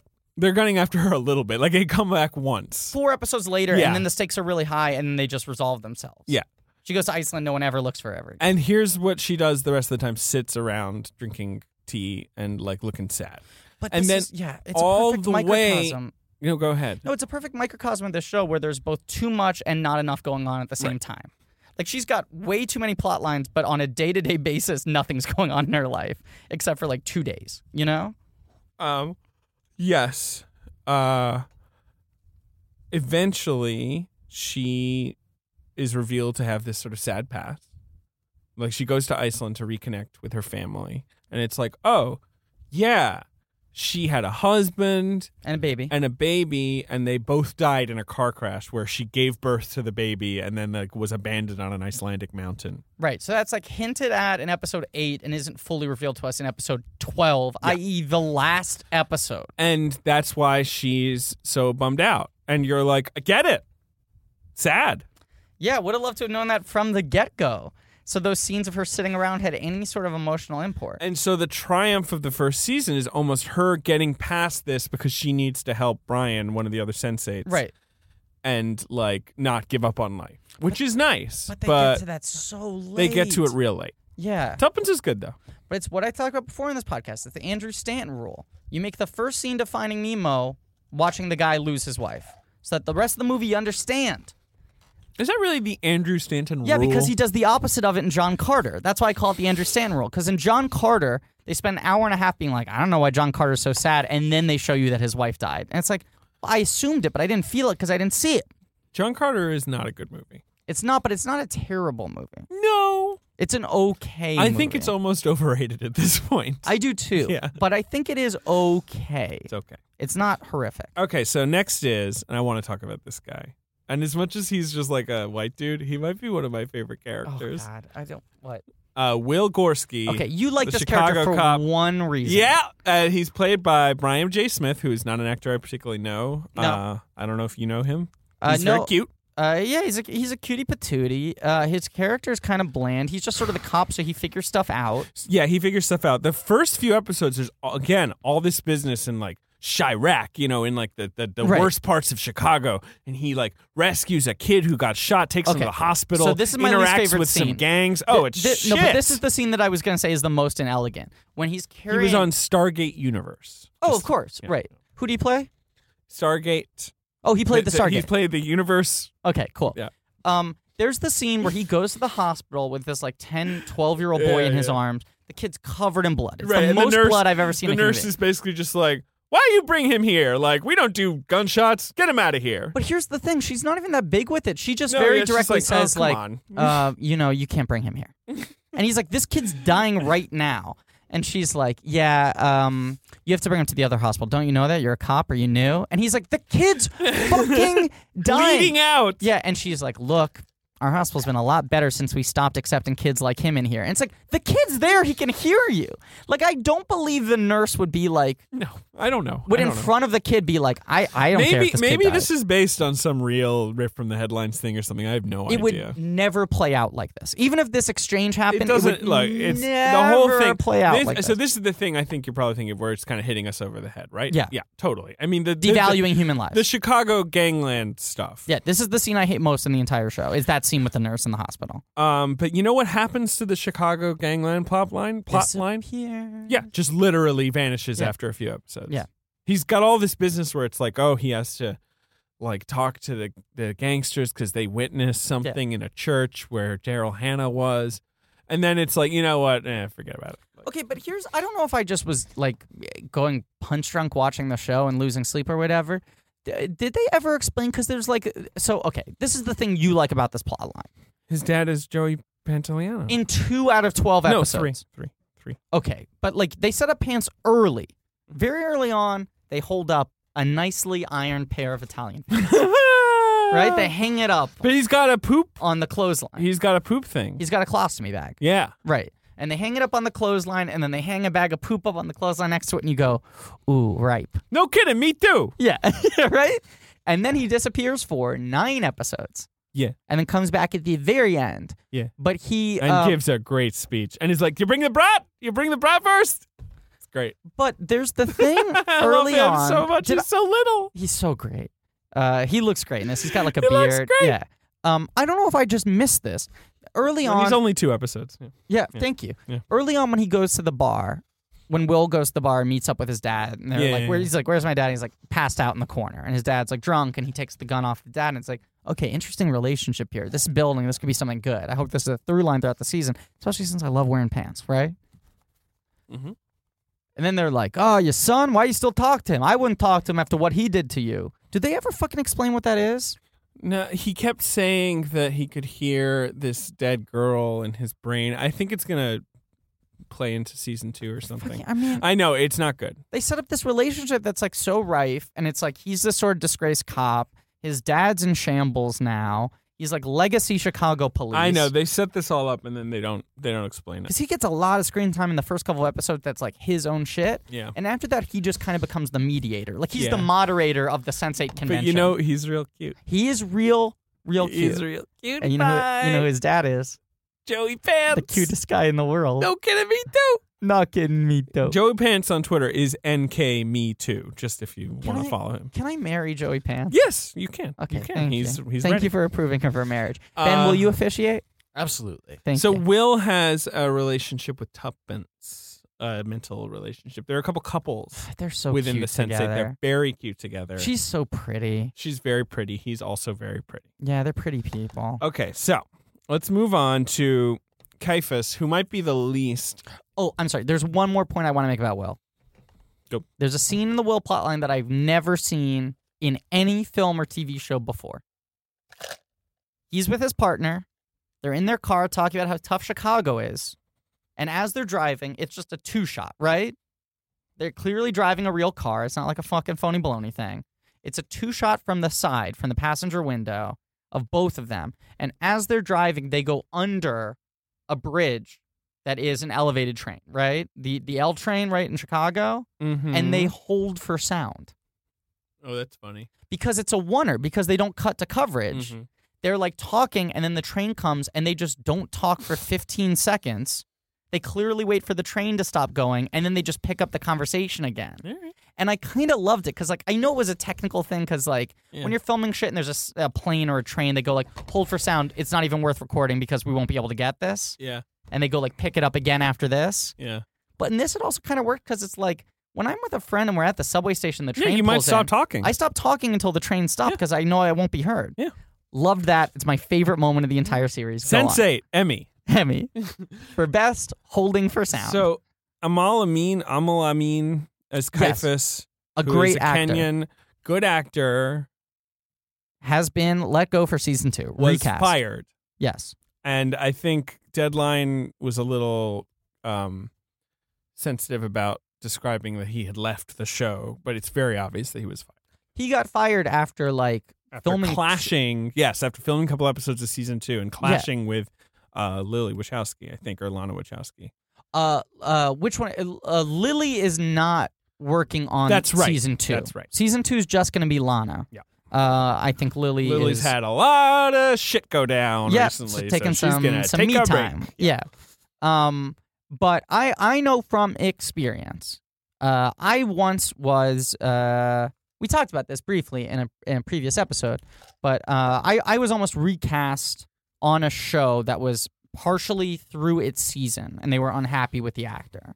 Oh yeah, sure, right. And I had you been mean like- you were almost the actor they replaced. I was him almost with. the Yeah. replacement. Yeah, yeah, yeah. and uh, they were like midstream. They were maybe like three episodes in. I had been like a, a, a runner up before, you know, originally for the pilot. Mhm. And then they said, like, we're not happy with this actor. We're going to bring you in for the executives and do a final audition. And then the conversation after that was they want to recast the guy they have with you, but they're breaking down the numbers of how much it would cost to not only reshoot all the scenes from the last three episodes with you, which will get us behind schedule because Yeah, we're already we have on to pay episode him. four. And contractually, Yeah. they had to pay him for all the episodes Yeah. he wasn't in. Right. So all I'm saying here is to fire someone after shooting two episodes is not a decision you make lightly No. because it's a lot of money Yep. and it fucks up your schedule like crazy. Yep. Um, he is a great actor. Mm-hmm. His performance is He's very quite good. endearing. I think he's good in the show, although I do think his character is maybe the least like sort of like he he his he has the least bearing on the overall plot, on like the the cosmic sort of. I agree, but I weirdly think his plot line is the best on its own. It's not bad. Eh. All right. Anyway, but Do you know what what are I'm gonna s- saying? Like removed from the larger narrative, I think his plot line's the most individually compelling. okay. Uh, I think a lot of that's his performance. He's a very endearing guy. He's very kind-hearted and Yeah, he's- open. He's, yeah. so it's hard to like imagine what happened. I know um, on Twitter when they announced the new actor playing it, Jamie Clayton tweeted like, "Congratulations! So excited about this. Good news all around." And people were Right. like, "Oh, throwing shade, throwing shade." And then her Twitter feed was like a thousand people asking her, "Is it true that, That he, he got said something fired for offensive, transphobic yeah. remarks?" That he didn't get along with them, and she kept on being like, "No, it's not that. It's not that. I want to deny that." But clearly, there was some tension, and it was not insignificant because he is gone. I think he's quite winning on this show. Yeah. I like the Van Damme thing. I think they play it well, whereas the Conan thing that gets brought into the German plotline later feels very shoehorned in. Van Damme's there for episode one, and I love the Yeah. idea that like this he loves guy, Jean Claude Van Damme. but the same way that uh, uh what's her name, the the woman to be married in the Indian plotline, Uh-huh. um, uh, keeps on. She looks up to uh, Ganesh, the elephant god, right? Yeah. I, like he looks up to Jean Claude Van Damme in this like religious way. Yeah. And I, I like that. I think it's funny. I think it's cute. I think it's fine. I think this plot line is fine. I I feel like I've seen a lot of Hollywood work about Africa that is about someone who has AIDS and someone who is like gets caught up with gangsters with machetes, Right. So the which plot both line of is these things are. his in mom this has plot line. AIDS, Yeah. and he gets caught up with gangsters with machetes who are willing to pay him in AIDS medication. Yeah. They make it clear it's hard to get AIDS medication. Not only it's expensive, but a lot of it's uh, fake. Phony, yeah. And you see that actually. That's one thing I wish they did more of. The scene where you see, I don't know if it's at school or if it's at work, but in the Indian plotline, the uh, engaged couple. Yeah. They're at a meeting where they're talking about counterfeit drugs. I think they work for a pharmaceutical yeah, company. they do. She's like a pharmacist of some sort. And Yeah, that's yeah. a little bit of like the handshaking that I miss from Cloud Atlas. they don't have much of it. Nope, very little. Um, but so he's got to do this job to get this drugs uh, to save his mother. His father's already dead. He becomes a runner for this businessman who's a great father and a terrible human being otherwise. Yep. He loves his daughter. His daughter has leukemia. So he's paying this guy in AIDS medication to do illegal runs of his daughter to the leukemia treatment center. Guys, it's all pretty fucking complicated. They You have to chop off a protect the lot of daughter. hands. There's some hands chopped off, and then it all descends into this cacophony of violence where he like takes down twenty machete wielding gangsters in like a bus stop or bus station, like a warehouse or something. It's pretty well. But it's you pretty talk good about, action. I mean, like probably my third favorite scene. If we're talking holy trinity of scenes, along with holding for sound and the "What's Up" for non blondes sing along, right? Yeah. The other scene I love is the one where he's like face to face with these guys who took his bag with the AIDS medication in it, right? And he just spent all his money on that, and he's not going to lose it. So he chases them down, and then fucking Bay tags in and like kickboxes these guys. Yeah. And everyone's like, "Oh my god, he's Jean Claude Van Damme." Yeah. And he becomes this sort of like folk hero yeah, kind of. before he becomes a drug runner, and then right, the whole and plot that- line that's goes the away. Thing. Then they just immediately drop that, and then they're like, "So, hi, I'm a gangster. Can you like have my daughter on the bus?" Like, but I love that section where it's like now the van's doing super well because everyone looks at him But as then like they the drop superhero. it, like, And then they right drop it. away! It. drives me crazy because I wanted to see the whole season his arc be about that. But yeah, my point was more like you know, I guess his skill is literally just being a sweetheart because you and know a driver, he tags in at one point when when he takes Nomi it at needs to drive. one point to drive. But like other ones, it's like you know she's a hacker. He can use a gun. He can pick a handcuff. Like you know, But Leto's She's a- Leto's uh, strength Marsh- is he's a good liar. yeah, but he's that's pretty good. They use that really Yeah, well. I actually yeah. like that That's the a most. good scene. Yeah. um yeah Leto can act uh you know uh Kala the uh Indian uh pharmacist Yes, she can Kala. do like That's right, science right. stuff Yeah. um Yeah. What does she really do? It's- well she doesn't do a lot until the last episode Yeah. uh, where she whizzes up like a Oh, science right. bomb right. Right. Right. Right. uh, but anyway but he doesn't yeah driving that's his skill Yeah. Shrug. All right. Uh, I like next him. I next think he's a character, nice Max guy. Reimelt as Wolfgang Bogdano. I'd say this is probably Hey. my least favorite. It's just dull. It's It's just- he's a German safecracker. He's got a friend who literally looks like a rat. Yeah, I love that guy's face. He's a Quite a great, face. a great character actor. Quite face. a face. I Yeah. think he must have been in something else because he's sort of recognizable to me. But he's got this like really ratty face. Yeah. Yeah, and he like cracks a safe. It's Mhm. really hard to crack. His dad couldn't crack it. He's got daddy issues. There's gangsters. They steal some diamonds. well, that was that. it's stupid. I hate he this plot. steals it before his fucking like cousin was gonna steal it, yeah. and his cousin's a fucking dickhead, and they're like, "Let's steal it because we're better," and our cousin fucking sucks. And then the the uncle is like, "Fuck you guys," and tries to kill them all. He has an abusive dad. He's afraid to sing in public because his dad laughed at him once when he was doing a chorus recital. It is boring. And it's really hackneyed. It's it's like so cliched. And like, there's this episode where they start spending money all over town because they stole some diamonds, Yeah. and you're like, guys, like, have you not seen any crime movie? Yeah, like, we've don't seen do this. that. We've seen this a thousand times. and but, and yet, it still takes like seven episodes before Ratface gets shotgunned in the chest. More. and- I think that happens episode eight or but nine. there's one thing about Max Remelt's character that Mhm. really works, and I love it. his wiener. Yeah, he's got a beautiful penis. Yeah. and there's he has a crossover. Relation. That is what you were gonna say, Yep. right? Oh, yeah. yeah, yeah. yeah. We're on the same page. Yeah, we're, we're not on the same making page. a joke. No, It's a no. plot point Yeah, it is. That's that what he's I like. got a great looking. He's dick. got a nice looking penis, and I've been. it's like, s- I, we've both been outspoken. We want more dicks on camera. yeah. Have you seen Pop Star Never Stop Never Stopping? No, I'm gonna see it tonight. Good penis scene in that. Good one. Mm-hmm. penis. I still haven't seen Bigger Splash too, which I know you told me has some quality wang in it. Yeah, it's got it's got that's got some more of the dramatic sort of vulnerable penis. You know, Yeah. where it's Ooh, are like there tears? from, the penis? No, f- uh, while the penis is out, There's sort of more like crying. anger and rage and stuff. Okay, I'm Am I- interested. Am I allowed to say your review of Bigger Splash? No. Okay, I won't say it. um, but it's a good show. I mean, movie. good, good movie. Yeah, I'll say I, it. I would have I would have been happy if it had been a show. Good. No, it wouldn't have been a good Yeah. show. Okay. Anyway. Anyway, um, uh, no, he's got a romance with Kala, who is the Indian uh, lady who is maybe about to get married and is worried about it. And they to this immediately guy who's form very like desirable, but but she's not very in love desirable With him. and sweet, but she's not into him and whatever. when it's you not know. right, it's not right. he's just not that into you. Yeah. I made that Well, she's up. just not that trademark. into No, him. I made it up. Trademark.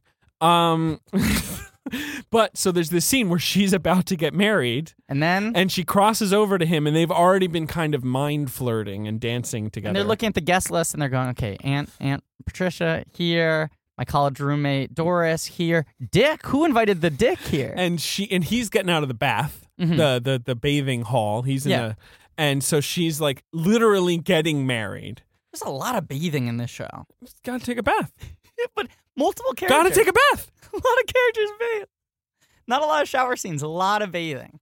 um and she but this is the only incident of like serious nudity i guess in the beginning you see um nomi and uh amanita having sex but like there's not a lot of You they have two sex scenes. i guess so there's not there's not a ton of nudity some And of you these see- netflix you see shows her are like topless in a bath once. sure but some of these netflix shows you know they're really like ah Here's a That- booby. You're yeah. getting a booby. You're getting a booby. um, but anyway and she's getting married and she just he pops into her brain and she literally just like takes a shocked look at his flaccid wiener They cut from her shocked face straight to single close up of a wiener. Yes. And then from the wiener, the camera slowly back tilts up to his face.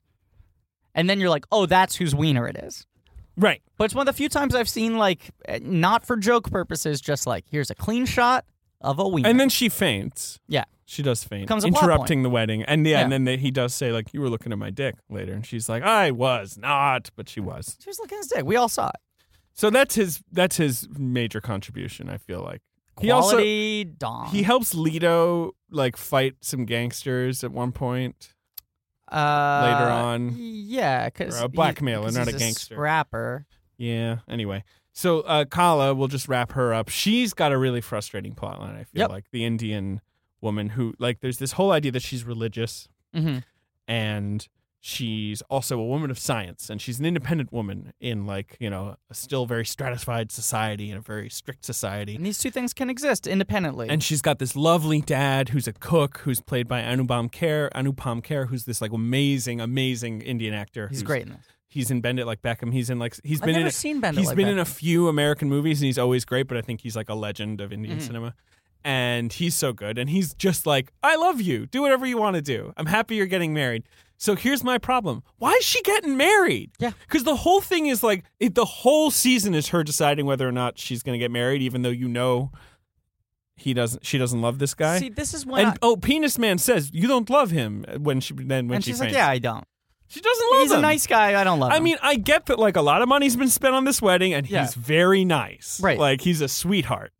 This rich husband of uh, fiance of hers. this is when the Claude, La- Claude Landisman like Shadows of Showa thing hits hard for me. It's like if you go from like someone with a gun to their head to her when she already has decided episode one, like she doesn't change her mind at all. Episode one, she's like, I'm not in love with him. I shouldn't marry him, and then proceeds to for twelve episodes not do anything about it. Yeah. proceed with the wedding even though she knows she doesn't want to. I Yeah. think I think guys, you're just you're. It's like a cultural thing. I mean, like in in you know dowry and whatnot. I feel like it's just that's part of the culture there. No, but there even is this thing where like Bennett gets to later in the season that the father doesn't like neither parent wants them to get married. Oh well, that's just dumb. Yeah, his dad doesn't like her. And then later in the season, her dad is like, I know you're not in love with him. You have to make the tough choice. Like, I know it's difficult, but I know Yeah. you'll do the right thing. So it's like, no one's forcing them to get married. It's true. People are almost saying they shouldn't, but then every time she's like, "Maybe I don't want to get married," then the husband, the fiance is just like, "I understand. Like it's okay." He's a very nice guy, but she just doesn't love him. And there's even like the first episode, one of her friends is like, if you don't marry him, I will. So it's like, so her friends even know that she's like on the fence. Everyone's just like, look, if you don't she's want to marry just- him, it's fine. She's a very internal character, which is fine, and it's fun to see her occasionally get drawn out with the sensates, like when she's talking in her head. yeah, that's fine. And the scenes with her and uh, Max. Yeah, Max. Penis, uh, our Max penis are great. Like Max and Wolfie are the two I'm confusing, not Will and Wolfie. I I keep on thinking Max is named Wolfie. Max and Wolfie's the- Wolfie- Wolfie's rat face. No, Max is the actor. Wolfie is the character. Oh, okay, I'm Wolfie. calling. They're all one You person. drive me crazy. Sorry, buddy. Um, We're all one person. Max penis. Yeah. Um, so she doesn't do anything for 12 episodes. Moving on. Yeah, she does look at that dick. Yeah, yeah, but she. I mean, she makes a science bomb in episode 12. And we do too, which is nice because we can relate to her. We're all looking at that dick. The final character that we haven't discussed is Lito Rodriguez, played by Miguel Angel Silvestre, a Basque background Mexican actor. Basque? What's Basque? He's Basque. He, he- Oh, it's oh. a region of Spain. oh, gotcha. I thought it was an acting they style. ask him, he's like, I'm from Bilbao originally. You know, like, it doesn't really come up. But, you know. Um, uh, it's cute. Yeah, this Cute so, plot line. so it's like kind of an old-fashioned plot line, which they saved by setting it in Mexico. The idea of like, oh my god, if anyone found out he was gay, like his career would be over. It's a you know. comedy of manners. This is sort of the equivalent of the Timothy Cavendish plot line. And there definitely Little are bit. points where like they're playing jaunty music during this, where it's like, oh, how goofy this plot line And is. it's kind of cute because it's like he's got a nice boyfriend. They love each other, never in question. Yeah. He's got this beard girlfriend who's basically just like becomes their best pal, and they all hang out together and Right. like sit around in their underwear. when she finds out that he's gay, rather than blowing everything like they think she will, she's just like, this is great. I love it. I Yeah. love gay men. I want to live with you. I want to be your live-in beard. right? And she masturbates while watching them fuck. Yep, yep, and yep. That's true. That's a scene. yep. Uh, which is like that's where Sense8's kind of important because it's like no other TV show's doing that. This scene. is true. this is like complicated sexuality, you know? There's a lot of great fucking. yeah, that's what she's into. Uh, she's into watching. But you uh, know gay what? Sex. This is a 12 episode show. Yeah. What's wait, what's your point? I don't know. That's the whole plot. you know, and then in episode nine, she gets into some trouble and the boyfriend breaks up with uh, Lito because he's like, you know, you're closeted. Well, we Nature should is talk just about putting, this a little bit. So the other reason why she wants to live with them, in addition to loving seeing that dude on She's dude got like sex, an abusive former boyfriend or whatever. right? This like drug lord kind of guy who wanted There's so her. many drug lords. yeah, there's a lot of drugs in this show. um th- th- he wanted her and she was like no and now he's angry because he can't have her and he's possessive and he's a he's a, a abuser he's a physical abuser So you know, she she. Yeah, he beats her up because he steals her. f- It does. Can we? Can we just be over? But- can we be done? there's Can there- we just be done with this? there's the scene where he shows up at the house and they're like what are you doing here he's wearing a luchador mask he has broken into their home they've gone out and and the boyfriend's pretended to be a bodyguard and it's like oh look at us we're fun we're it's like jules and jim it's this sort of like three-way relationship right yeah, And then he's like, "Hello there," wearing the luchador mask. They're like, "What the fuck are you doing here?" He's like, "I want to watch you fuck her." And they're like, "What?" And he's like, "Gotta learn from the best. You want to play football? You watch the best footballers." And they're like, "Get the fuck out of here." So you think there's gonna be a scene where he forces him to fuck a woman at gunpoint, which then doesn't happen. But then it turns out an episode later that he stole her phone, which has all these pictures of them fucking because she likes that. dude, this sucks. So Let's he's just gonna move on. blackmail them. Yeah, this is all this is all crappy plot. It's really bad. There was one moment I liked. with Okay, what was the moment you liked? um i i liked this scene i think they did a good job of showing the sort of pathological justification of physical abusers That's fine. Th- I agree with you. It just like a lot of this stuff comes right out of nowhere, yeah agreed and then suddenly there's like a lot of it. but there is that line where she says like you used to beat the shit out of me and he's like i'm mexican this is you yeah, have to sure, understand absolutely, it absolutely. and it's like that kind of insipid like Yeah. i'm not wrong you don't understand how the world yeah, works he's just like I this is have how to it beat is. you. Right, right, right. and it's like you know because a lot of things look uh uh beating people terrible the absolute worst yeah, don't do it. No, but a no lot good. of a lot of shows will like just be like guy's a monster yes, I agree with that. people who are monsters justify why they're not monsters in Okay, their head and i think here's- that's a very wachowski touch i like that one moment Here's my counter. Yeah. The guy is 100% a monster with no characterization. agreed 100% Yeah, yeah so that's the that one problem. line is out of line Yeah. with like the rest of what's going doesn't on really work because it's just like he's just a demon they need to defeat, and they do with violence. yeah i just thought that was a good piece of dialogue that didn't sync up with the rest of the character yeah. It's it is. If because he it- also if- like fucking uh, like sticks a knife to Lito's throat I during like know, a but, brunch. eh. no, that's what I'm saying. I'm saying that's out of whack because he like clearly is just a monster. He's a he's a mustache twirling monster. You know what they do? They solve it all and they get her out of there and they reunite and they're happy. but like half of these plot lines And are he uses solved. his acting skills to help oh, he's a good people liar. break into things. Sometimes. Wolfie uh, won't stand up to his uncle because like That's a pretty good scene. That's a good scene. Wolfie won't stand up to his uncle because it, he reminds him of his father and he can't talk back to his father. And Leto's like, just lie to him. And he's like, I can't do it. And Leto's like, I'll do it. Tag in. And then gives like the fucking best performance. Yeah, no, ever. those Eh. scenes are fun. Um, ha- half the eight are like resolved way too neatly, and the other half are not resolved at all. Yeah. And it's like, here's chapter one of five. and this is the thing. The show is kind of like, well, don't worry about it. There'll be more. Okay. yeah, We just got a lot. we got a lot. And it's like, I b- make make each And the- hour of television I watch interesting on its own. Make And- each season interesting on its own. Don't make me have to watch five seasons for this whole thing to fit together. And there's these moments that are great, like the four Amazing. non blonde scene or the birth scene. You know, like these sort of collective moments are very cool. And even just this worldview. Some and of its the action's really cool. inclusiveness, Oh, the absolutely. action is great, and it's just like it, it- This, I mean, someone tweeted when the show came out, like this is essentially diversity. The show, Yeah. like this is a show with no barriers in in who it covers and how it covers them, Sure. and sort of aside from the villain characters who are very one dimensional, the heroes of our show are all portrayed with no judgment. Yeah. And there's the sort of thing, there's this sex scene where like two of the couples are fucking and then like simultaneously four other characters feel like they're being fucked. And you have this orgy scene in like the, the public bath that Will goes to Yeah. where they're all sort of fucking each other. And then episode 12 when was it Leto and Will meet for the first time. And he's like, "Oh, I fucked you, tight ass, right?" yeah. And Will isn't like, "What dude, get the fuck out of here." They're like, "Yeah, we did all fuck." You know? like this show has like a very unsurprisingly a very inclusive sense of sexuality where it's like Which is all great. if you want to be straight but masturbate to two gay guys fucking, do that.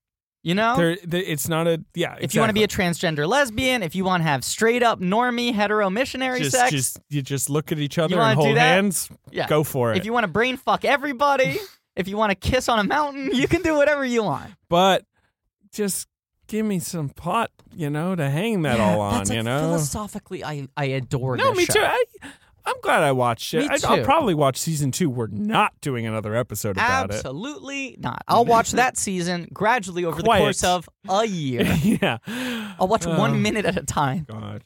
Um, I'm glad this show exists. I do me too. think and I, I, I'm a little worried that it's going to consume the Wachowskis' Me too. time so much Yep. because I kind of just want them to make movies. because I think watching this, I'm like their best like platform is like huge hundred million dollar two hour three hour story. You yeah, know? but the box office doesn't agree with you, right? That's I the know, problem. but they're like two of the filmmakers who should only work on that scale. Like I don't think they work as well on a smaller scale. And even something like Bound that was cheap is like very stylized. And Yeah. this is trying to be more naturalistic, Mm. and it's like not necessarily their best flavor as dramatists. No, but it's got a lot of their interesting ideas. And it seems to make a lot of people happy. It has a very passionate segment of fans on People the internet. love it, I love mean, it, and it's, it's- not like Netflix's biggest hit by a long shot, but it does have, you know, fervent fans. It's a show that does things that no other show is doing. You know, and when we're talking about TV, like this is exactly what Netflix wants. It wants shows that inspire passionate fans because then, you know, that's all they need. They just need you to want to watch one Netflix show because then you're going to subscribe to Netflix. each subscriber needs one Netflix series that keeps them it's subscribed. it's you know Netflix is like it's just like forty Arlisses. That, that was the HBO model. Was was Arliss stayed on Well, no, forever but it was like- because ten people loved Arliss and were like, "I'll cancel my subscription if Arliss gets Well, canceled." that was HBO offered broad shows that Yeah. lots of people like, but always had Arliss, and people be like, "Why do you still have Arliss? Nobody likes Arliss." Yeah. And HBO was just like, "We absolutely know that like X many people Yeah. like Arliss, and, And it justifies it." and it was like financially. ten people were ride or die Arliss fuckers. Like we're like, I'm gonna There was bone like eight out seasons of Arliss. Robert Wool though. Yeah, Robert Wool though. Robert Wool. Though. Anyway, so tune in next week for Arliss cast. yeah. Yeah. Ar- ben, you Arliss- want to do I'm some predictions? So tired. Yeah, let's open up the envelope here. Okay. like let me hear the crack, the crack of the glass box. Okay. Okay. Envelope ripped. You remember that Neil Patrick Harris thing was the worst. That's thing one in of the, worst world. bits I've ever seen. All right. Wow. I wrote that bit. Yeah. So uh, okay, let's start. I uh, I wrote some. Uh, Did you hear the actual jostling of the paper? yeah, Oh yeah, Ben's great. he's the best. Ben's the best. So I wrote down powers for all the individual like Sense Eight characters. oh, okay. That you thought they were all gonna have. Okay. So, uh, soap opera actor, I thought he would give everyone the power of seductive facial hair. Hmm. He's got a perfect amount of stubble. Oh my god, it's like pretty immaculate. It's a, it's incredible. Yeah, and it's thick. It's dense and it's dark. Uh, I thought for DJ, her power would be anytime you're in a social situation and you don't want to like pay attention, you magically can wear headphones and ignore them.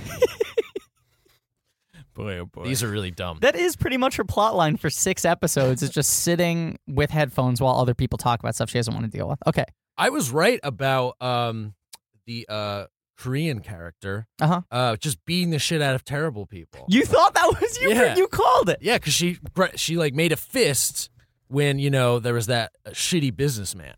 Oh, that's a great line she has later in the show when it's like, "What do you do?" And she's like, "I take all my anger and all my rage and I put it all into my fist." yeah.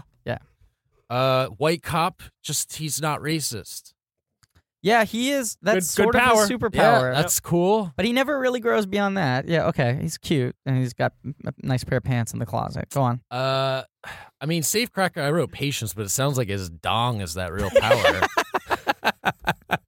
yeah, pretty much. Yep. uh, and then I don't know. Uh, Indian uh scientist, just a cutie pie. So you know, Yeah, she is a cutie pie. that's her power, I guess. and then she makes a bomb in one scene of one episode. Cool. Well, all right. Indecisiveness, I'd say, is her power too. Oh, A right. little bit. Inability to act on her Yeah, feelings. she's a real Hamlet on the Ganges. Yeah. Yeah. And I, I mean, I wrote uh, cab driver is a good driver. Yeah. So- Well, Yeah, nailed it. Yeah. Um, and I'll, I'll go through these pretty quick because I think we mostly hit a lot of these. Okay, and you Uh, thought they were all going to Voltron together. totally. Yeah. I was like really hoping for it, and like a, a, a like a costume maybe How that has am- an eight on it. How amazing would it be if they didn't even like suit up into robots, but there was just a scene where suddenly like one of them was a leg? Do you know what I'm saying? yeah, where like a whole human being was operating as if they were a leg. Okay, rest Uh, of predictions. cool. Uh, and so I thought uh there might be a moment where at first they don't trust each other, and so there's a montage where they do trust exercises together. Sure. Yeah, I'd say that was sorely lacking from this show. Trust exercises. yeah. Uh, I, I was pretty montage heavy. I wrote Mhm. here slow montages of them walking all together, like Ocean's Eleven. Okay. Should have done that. That would have been cool. Especially because they kind of have to heist together at the end. Dude, it would have been good. Yeah. Um, and then I wrote time travel, and they change history. You just always want that to happen. I really do. It's my go-to.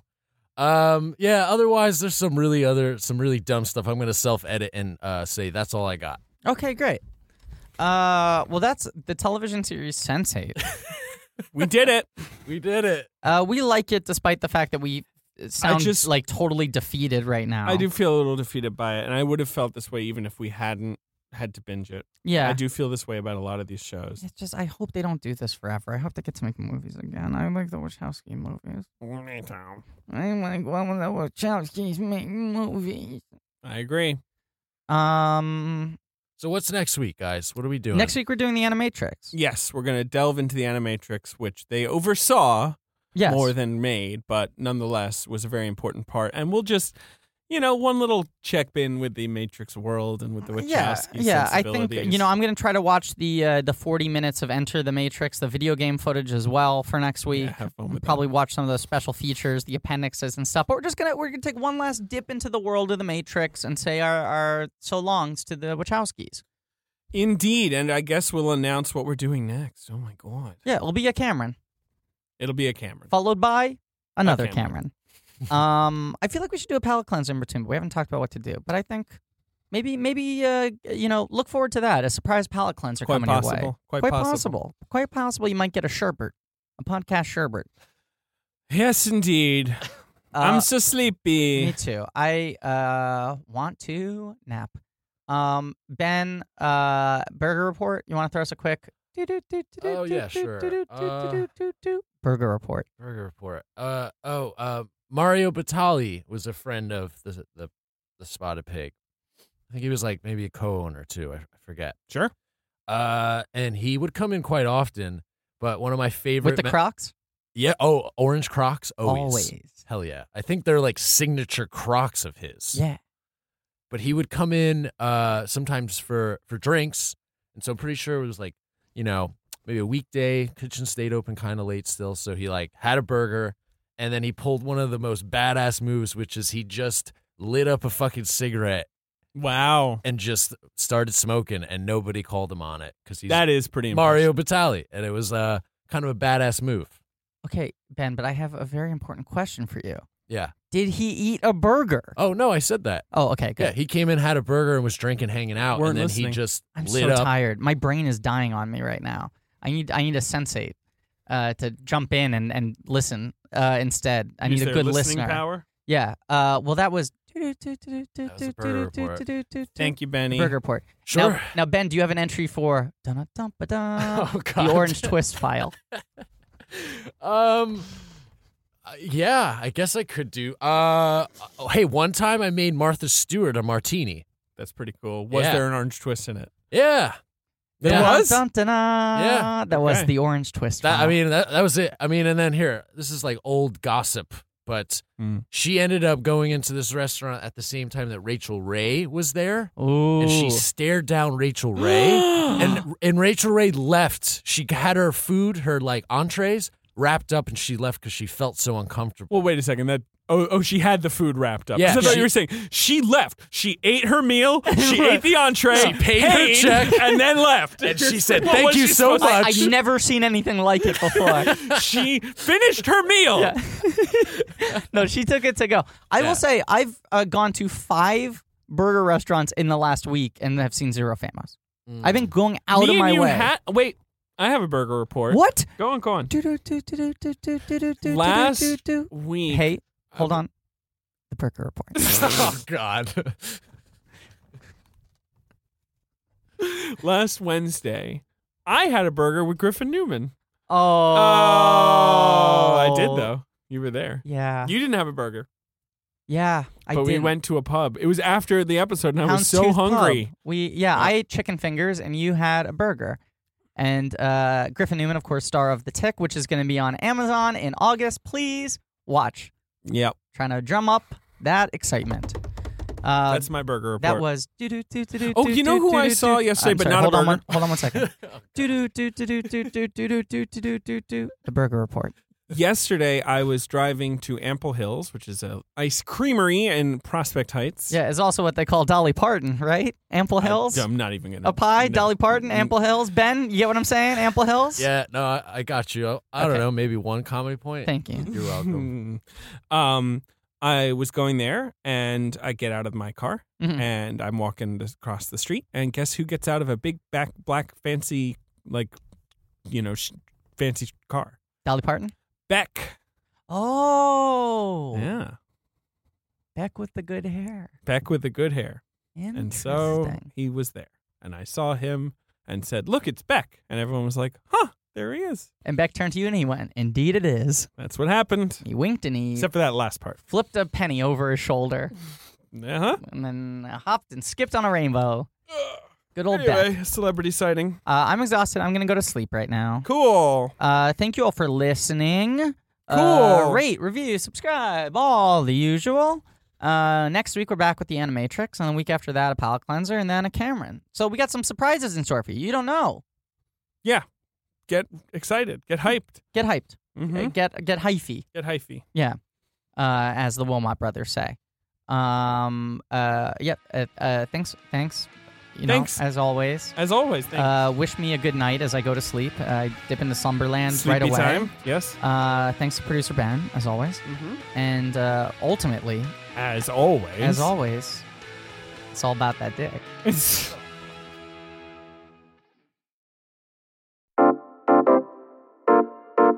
This has been a UCB comedy production. Check out our other shows on the UCB Comedy Podcast Network.